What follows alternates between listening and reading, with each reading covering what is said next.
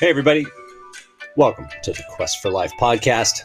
I'm Dr. Ed Slover, and I'm fiercely passionate about helping people pull their ideal future into the present, whatever that means for them. In today's episode, I'll be sharing the top 10 relationship killers and how and why each is so damaging to relationships and how you can avoid them to improve every relationship in your life. I'll also be including 3 honorable mention relationship killers to commemorate this, the 13th episode of the Quest for Life podcast. After all, many people and cultures are suspicious or even fearful of the number 13. So more on that later on. Let's get started. Putting together a top 10 like this isn't easy, primarily because we all have uniquely different experiences in relationships, some better, some worse. So the format of this top 10 ranking is from the worst type of relationship killer that by percentage is less frequent than others. So as we get closer to number 1, the frequency of these relationship killing things increases, but they may not be as emotionally severe. I hope that makes sense. So the first one we'll cover, number 10, infidelity, also known as unfaithfulness, also known as cheating. According to the Institute of Family Studies, 20% of married men cheat on their spouse at least once, compared to 13% of married women. So roughly 1 in 5 men and a little bit more than 1 in 10 women. And to be clear, this cheating is of a sexual kind, and 40% of adults that cheated on their spouse ultimately get divorced. But what about emotional infidelity? Well, research shows that 75% of adults believe that emotional infidelity, which is having an emotional relationship with someone other than their spouse, is unfaithful behavior. So why is this also damaging? In short, betrayal, right? You're in a relationship, in a marriage, and you've stood in front of God, in front of pastor, in front of the justice of the peace, in front of witnesses, professing love and loyalty, and then you betray that love and loyalty. And the reality is people don't get into relationships, or they don't get married in order to get divorced. So the affair, the cheating, ultimately is a symptom of a deeper rooted issue that ultimately hasn't been addressed. Number 9, domestic violence. So this is of the physical, verbal, and or emotional kind. According to the American Association for Marriage and the National Coalition Against Domestic Violence, respectively, 20% of all marriages have some type of domestic violence, which accounts for about 15% of all violent crime. So that's all violent crime. It's also known as intimate partner violence. So beyond the obvious, why is domestic violence so damaging to relationships? The answer is control.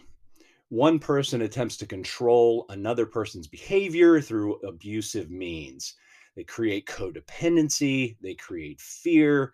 In many cases, alcohol plays a massive role in the domestic violence.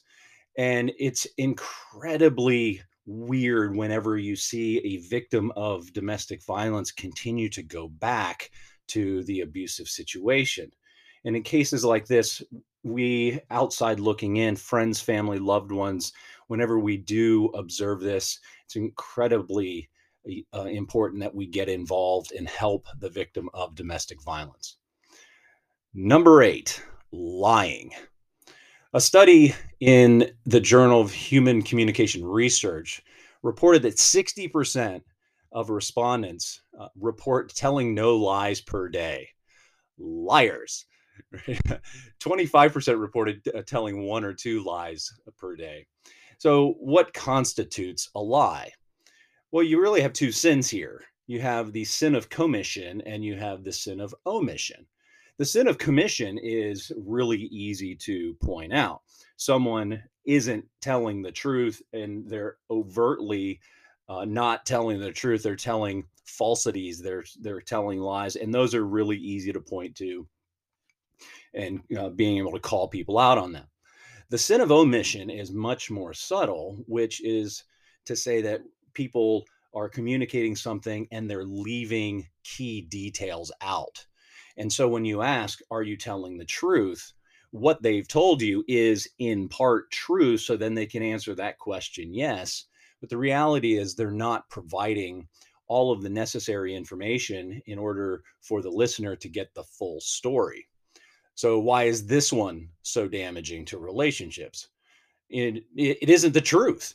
The truth, the truth is always enough. The truth is stubborn, and the truth ultimately reveals itself over time. I mean, even small lies are problematic. Plus, they're easier to remember. The truth is easier to remember. That you don't have to cover up the truth. You have to work really hard to ultimately cover up lies that are told. The truth is something that you ground in. It's something that you just don't have to argue against. So the easiest way to deal with lying in relationships is just to not go there. Tell the truth and let the truth be enough. Number 7, possessiveness.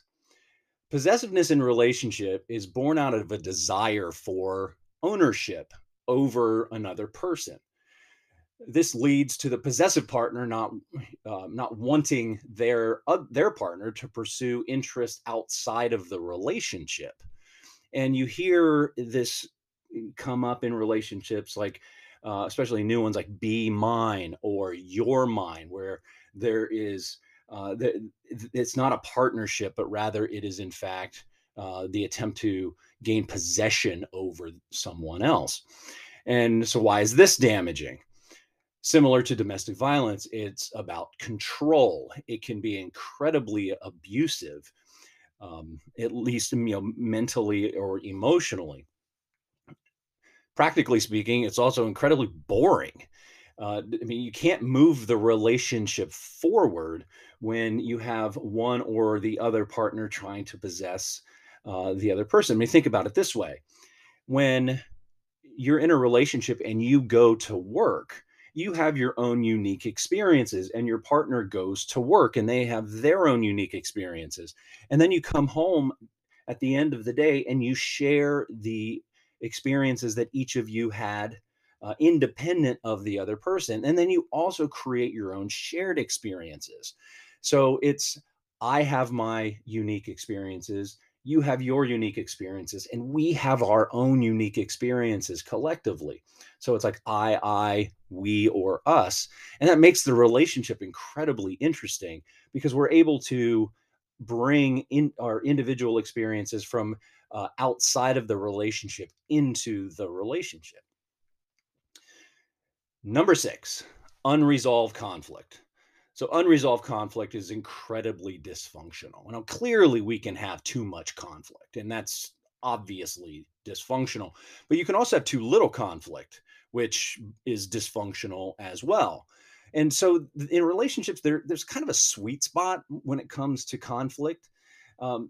You don't want to necessarily create it for the sake of creating it, but when it comes up, it's something that you absolutely want to deal with. And unresolved conflict leads to a variety of issues, mental health issues specifically. So it leads to increased anxiety and stress and depression, and in some people insomnia, which ultimately affects our physical health. So this creates a negative feedback loop. And it leads to a variety of relational issues. So with intimate relationships, it can lead to a decline in physical responsiveness. Emotionally, it leads to disconnection. And when we think about the pain associated with conflict in relationship, that's largely disconnection from the person that we've chosen to have this intimate relationship with. And that's where the pain comes in. And then, invariably, unresolved conflict leads to the every 90 to 120 day blowout argument. And what's funny is how people don't fight fair in those moments. It's called gunny sacking, where along the way, imagine a backpack, and along the way, certain things get said or certain things get done or don't get done. And we load up this backpack. And then in that 90 to 120 day blowout, we bring all of that stuff out. It's like we unzip the backpack and just dump it out on the table. And that's just unfair, because the other person very likely had no idea that this was something that was an issue. And in many ways, it's quite passive aggressive. And the way to overcome this is to take ownership of yourself, to be kind and compassionate, to listen actively, and be willing to compromise. So we've gone through the first five. So let's do a quick recap. Number 10, infidelity. Number 9, domestic violence. Number 8, lying. Number 7, possessiveness. And number 6, unresolved conflict. Let's talk about those that fall in the honorable mention category. And no doubt each of these could have been into the top 10. The first is jealousy, right? Jealousy is a signal that a valued relationship is in danger, right? And it's often seen as a necessary emotion to help us try to persevere in important relationships. Is it damaging? Oh, yeah. Oh, yeah. Well, in most cases, men become jealous of their female counterpart, thinking that they're having a physical affair. For women, they get jealous of their male counterpart, largely when they think they are having an emotional affair.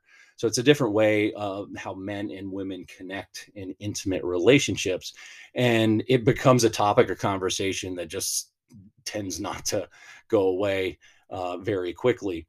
And so clearly something we need to move beyond. The second honorable mention, I touched on it just a minute ago, is passive aggressiveness. So when we give our partners the silent treatment, or we play victim, or we withhold sex, it's just incredibly unfair, because these are unspoken things, and that we take it out on the people that we claim to love the most.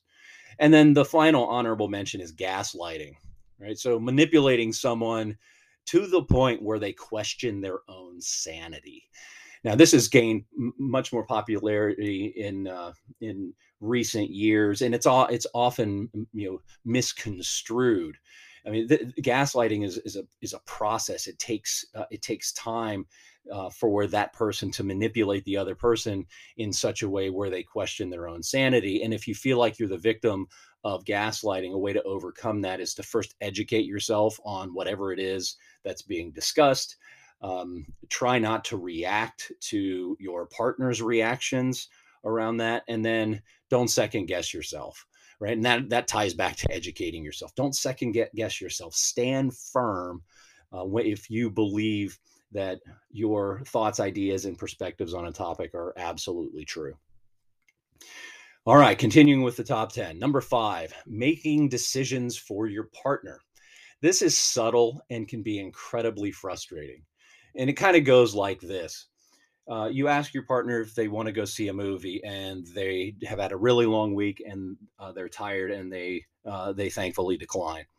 And then a few days later, you ask your partner if they want to go to dinner, and there's something that comes up, and they thankfully decline. And then that goes on for a bit of time. And then all of a sudden, the initial partner stops asking. And the other partner starts inquiring, and the asking partner says, well, you know what? You always say no. There's always something that comes up. And so I just assumed that the answer would be no this time. And that's where it becomes incredibly frustrating, because the asking partner is actually making the decision for the other person. So why is it so damaging? Because it fails to be considerate of the other person and how they feel, right? When we fail to consider the people we choose to enter relationships, we fail the relationship. And what's funny is that we're in 100% control of of our consideration of other people, and especially those that we're in relationships with. We just have to want to consider the other person. Number four, what I like to call conversational drift. I discussed this in episode 5 of the Quest for Life podcast. What are we talking about? You know, and it's this idea that the conversation is the relationship. And we need to ask ourselves, in these moments where the relationship isn't necessarily going the way we wanted it to, what are we talking about? And truly assess how what we're talking about affects how we're growing both individually and how we're able to move the relationship forward. So for example, empty nesters.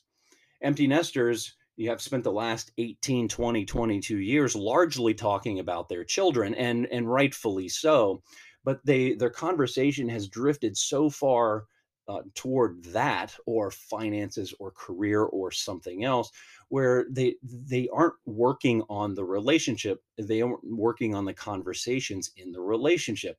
And we all have shifting priorities. We all have seasons that we go through where we give our attention and focus to other things, and maybe we deprioritize the relationship. But in order to get that back, in order to drift back into a functional conversation, we need to be intentional in the moment.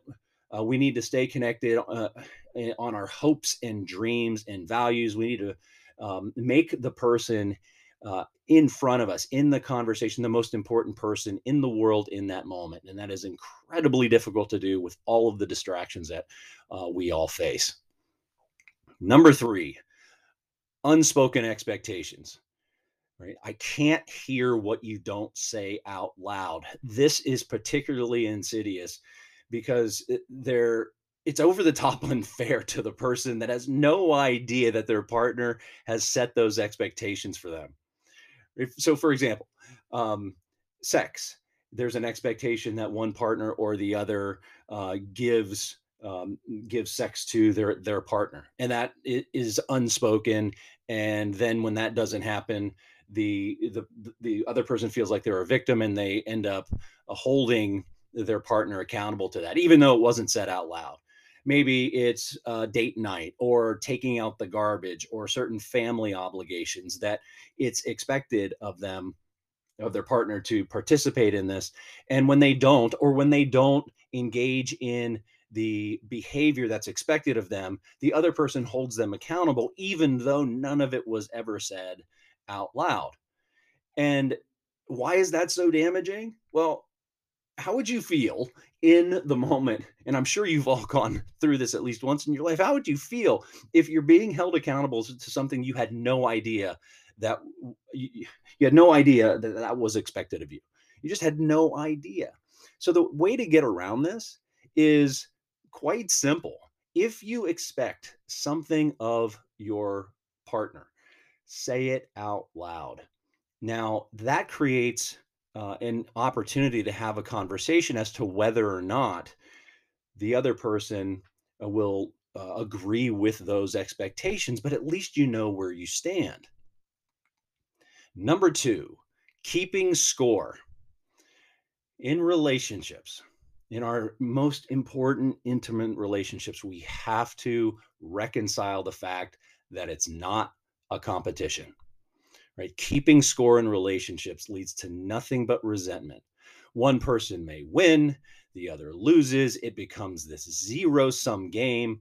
It's incredibly selfish. As a result, we stop giving to the other person. It's largely done in retaliation for perceived failures. So for example, person A says, I bought you an expensive shirt and you never wear it. Person B says, oh, I gave you an expensive necklace and you never wear it. Person A, I didn't ask for a necklace. Person B, I didn't ask for a shirt.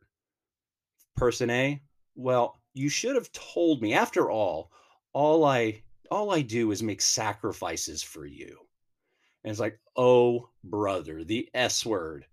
Right? Sacrifice. And now we're off to the races. It's like one person is the martyr in the relationship. And why is it so damaging? Resentment.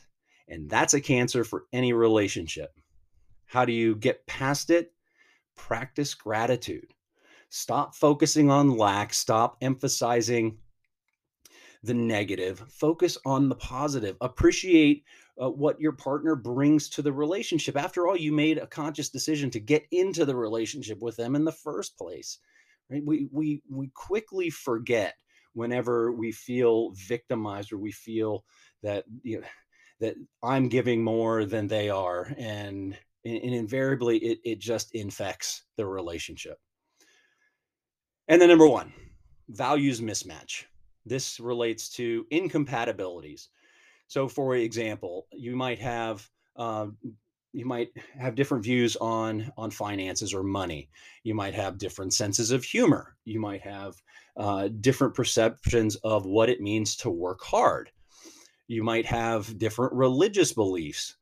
You might define what it means to relax differently. You might have differences of perspective or values with the role of sex and physical intimacy in relationships. Values mismatch related to self-care habits, so nutrition or physical activity or physical appearance. You might have a values mismatch related to outlook on life. Maybe one of you is more optimistic and one of you is more pessimistic. You might have different types of intelligence, so you may value more rational, objective thought related to IQ, or more intuitive, feeling-oriented intelligence, known as emotional intelligence. And so, why is a values mismatch so damaging? Well, this is where the irreconcilable differences comes from in relationships or marriages, and it quite frankly, these are things that. These are conversations that should happen before you enter into a long-term intimate relationship with someone. You know, for example, parenting styles is another big one. If you're not having those conversations with a prospective spouse about how they plan on disciplining their kids, how they go about raising their children, that's absolutely going to be a wedge in the relationship throughout. And it's going to lead to tons and tons of conflict. I'm not at all suggesting that you don't move forward with the relationship. It's just something to consider.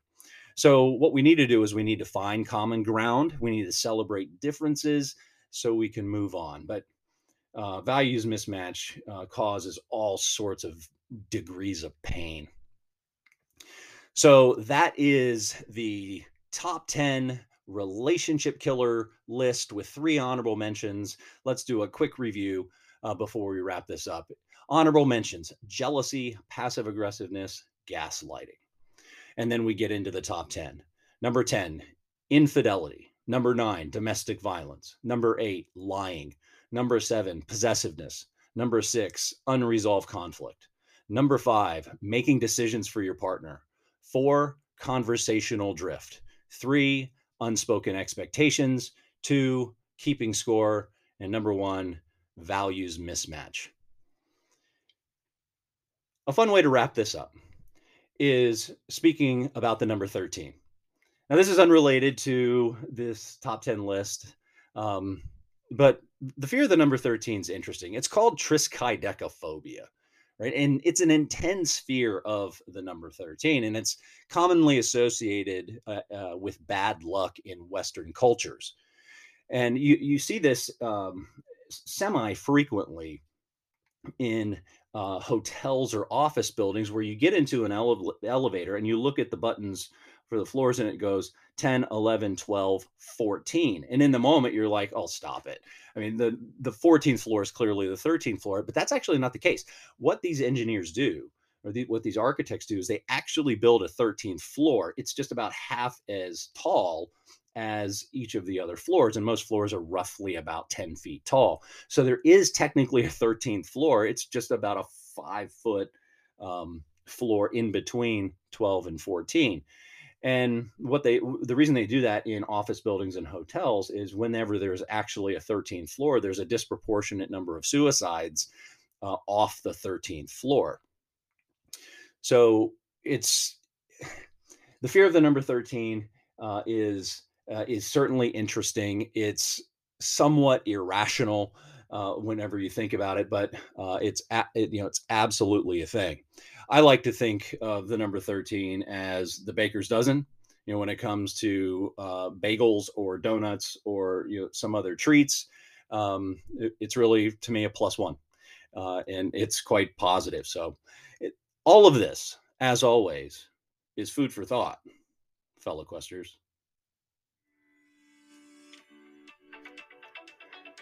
Be sure to contact the show at thequestforlife.com. That is the quest, the number 4life.com. I'd love to hear from you. Be sure to subscribe and leave a 5-star rating. Consider writing a review. Tell your friends. We'd love to keep getting the word out. Email me at ed@thequestforlife.com to be entered into a drawing to receive a $100 gift card. Bet you didn't see that coming. That's ed@thequestforlife, the number 4.com. And as always, thank you for joining the conversation.